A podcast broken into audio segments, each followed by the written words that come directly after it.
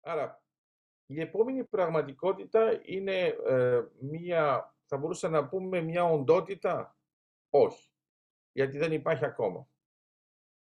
Ξέρουμε βέβαια ποια είναι η παλιά πραγματικότητα, γιατί αυτή υπάρχει. Αλλά το θέμα είναι αν είναι μια οντότητα, ε, αφού δεν υπάρχει πια, στην πραγματικότητα βλέπουμε μόνο το ίχνος της. Άρα έχουμε την εντύπωση ότι αυτό που είναι σημαντικό είναι η τωρινή πραγματικότητα, αλλά πρέπει να σκεφτείτε ότι είναι μια φευγαλαία πραγματικότητα.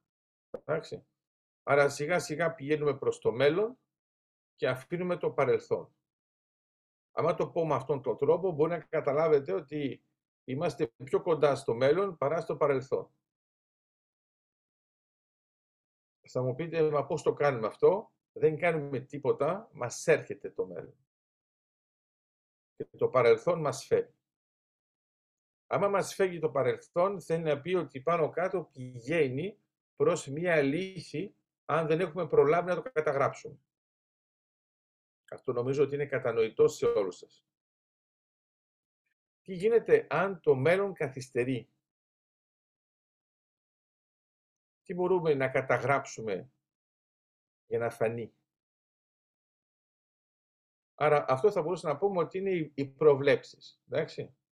Άρα έχει σχέση με το βλέμμα. Άρα το προβλέπω ε, και το βλέπετε και στα αμερικάνικα έχουμε το ωραίο γιατί έχουμε και το ε, προβλέπω και το προλέγω. Ε, εδώ είναι πάλι το ίδιο. Συνήθως, εφόσον δεν βλέπουμε, λέμε. Και αυτό το ονομάζουμε ακόμα και προφητεία. Λέω απλώς ότι ε, αν τα διαχωρίσουμε με αυτόν τον τρόπο, δεν βλέπουμε μια μορφή συμμετρίας. Τώρα, άμα βάλουμε την ιστορία μαζί με τη στρατηγική. Άρα, άμα η στρατηγική είναι η ιστορία του μέλλοντος και η ιστορία είναι η στρατηγική του παρελθόντος. Εδώ βλέπουμε πρώτα απ' όλα ένα ντουέτο. Βλέπουμε επίσης έναν ισομορφισμό νοητικό που λειτουργεί συμπληρωματικά σε ένα πλαίσιο, θα έλεγα, πιο αρμονικό. Αλλά καταλαβαίνουμε ότι η στρατηγική έχει μεγαλύτερη σημασία από ό,τι πιστεύουμε. Όταν βλέπουμε πράγματα στην ιστορία, τα καταγράφουμε και μετά τα ξαναδιαβάζουμε. Είμαστε εντάξει; Όταν βλέπουμε πράγματα στην στρατηγική, τα γράφουμε και επειδή έρχονται, μετά τα ζούμε. Αυτά που έρχονται, στην πραγματικότητα είναι η ζωή μας. Αλλά είναι η ζωή μας που θα ζήσουμε. Αυτά που έφυγαν είναι η ζωή που ζήσαμε. Όταν μεγαλώνουμε σε ηλικία, ασχολούμαστε όλο και πιο πολύ με το παρελθόν. Κάνουμε ένα στρατηγικό λάθος, γιατί θα έχουμε απεριόριστο χρόνο να το ασχολούμαστε με αυτό το παρελθόν. Το θέμα είναι ότι δεν ασχολούμαστε αρκετά με το μέλλον. Άρα, όταν βλέπουμε το μέλλον με αυτόν τον τρόπο, καταλαβαίνουμε ότι η επόμενη πραγματικότητα, όσο παράξενο και αν φαίνεται, χρειάζεται μια προετοιμασία αλλά όχι της επόμενης πραγματικότητας, του εαυτού μας.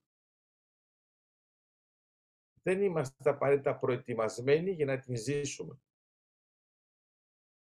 Θα μου πείτε, μα δεν ήμασταν ούτε προετοιμασμένοι να ζήσουμε αυτά που ζήσαμε. Αλλά έχεις αποκτήσει κάποιες γνώσεις. Οι γνώσεις, έχουμε την εντύπωση ότι μας έρχονται μόνο από το παρελθόν και τη μελέτη του. Εγώ προσπαθώ να σας πω ότι με τη στρατηγική υπάρχουν γνώσεις που μας έρχονται από το μέλλον. Θα μου πείτε αυτό δεν έχει νόημα, αφού είναι στο μέλλον. Επειδή μπορούμε να προβλέψουμε μία κίνηση, μπορούμε να πάμε και μετά το αποτέλεσμά της. Όταν βρισκόμαστε τώρα νοητικά μετά το αποτέλεσμά της, μπορούμε να δούμε τις επιπτώσεις του αποτελέσματος. Μετά ξαναπηγαίνουμε νοητικά στο παρόν, μετά περιμένουμε να έρθει αυτό το μέλλον και μόλις έρχεται κάνουμε ανακοινώσεις. Και είναι πολλοί που μας λένε πώς ξέρετε τι θα γίνει αμέσως, αφού τώρα έγινε; Και δεν καταλαβαίνουν ότι αυτό που λέμε τώρα έγινε είναι αυτό που μπορεί να περιμένουμε εδώ και χρόνια. Άρα έχουμε μια διαφοροποίηση. είναι η αναμονή και η ετοιμότητα. Κανένας από εσάς δεν περιμένει πια το παρελθόν. Ενώ θα το πω με το δικό μας τρόπο, να τα περιμένεις όλα τα παρελθόν. Κανένας από εσάς δεν ασχολείται με το μέλλον, ενώ σε περιμένει για όλα. Ε, το μέλλον είναι πολλά σενάρια. Άρα έχουμε από τη μια πολλαπλότητα και από την άλλη μοναδικότητα. Η μοναδικότητα είναι η ιστορία μας γιατί είναι το μοναδικό μονοπάτι που επιλέξαμε από τα σενάρια που προτάθηκαν. Άρα αυτό που αφήσαμε πίσω είναι ένα κλαδί.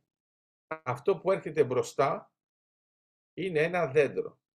Αν θέλετε να είμαι πιο συμβατός με τα, αυτά που ξέρετε, θα σας πω το εξής. Το δέντρο του παρελθόντος κρύβει το δάσος του μέλλοντος.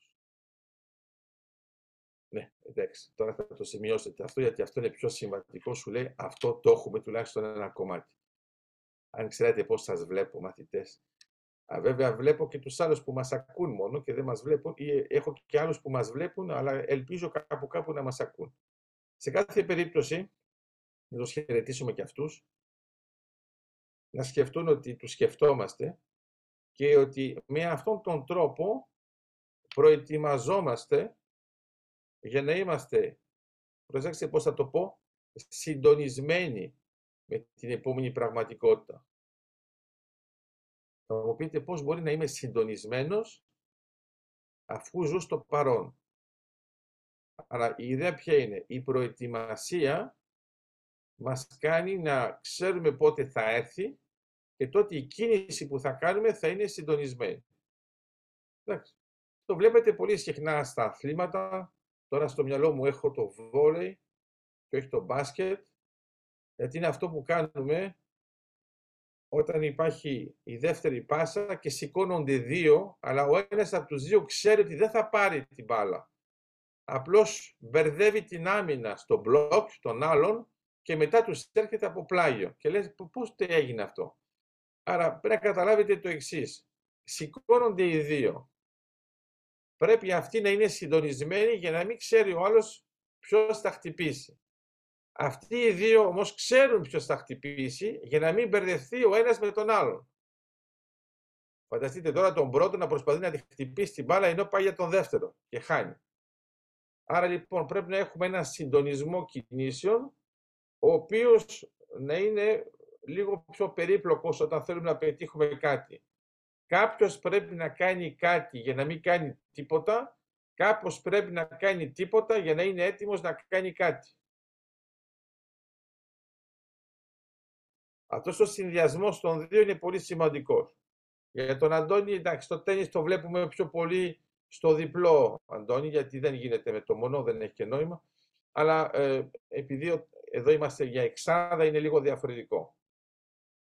Μία άλλη φάση, για να μην έχω παράπονα από τον coach και να τελειώσω με αυτό, για μένα είναι απλώς η τάπα, που αυτός που ρίχνει δεν σημαδεύει ακριβώς το καλάθι, σημαδεύει όμως κάποιον που θα βρεθεί στη σωστή θέση για να το βάλει στο καλάθι. Ρωτάω τώρα, αυτός ο κάποιος δεν πηδάει τζάμπα, αφού δεν υπάρχει ακόμα η μπάλα σε εκείνη τη στιγμή. Η ταχύτητα η οποία έρχεται η μπάλα είναι πολύ μεγαλύτερη από τη δικιά του. Άμα δεν έχει σηκωθεί και προσπαθεί μετά, έρχεται μετά. Okay. Άρα λοιπόν, εδώ ταξιδεύουμε στο νωρίς και όχι στο αργά. Κλείνω λέγοντας το εξής. Άμα δεν προετοιμαστείτε με βραδύτητα για το νωρίς, δεν θα είστε ποτέ στην ώρα σας. Και όταν το πετυχαίνετε αυτό, τελικά είναι όμορφο. Άρα, είναι λογικό ο δάσκαλος όταν το timing είναι πιο στενό, να στέλνει υλικό πιο στενό, πιο ουσιαστικό, έτσι ώστε να προλάβουμε και να είμαστε όλοι χαρούμενες ψυχικά. Και χαρούμενοι ψυχικά, το λέω για το παντελή, για να μην μου έχει παράπονο και μπερδευτούμε. Λοιπόν,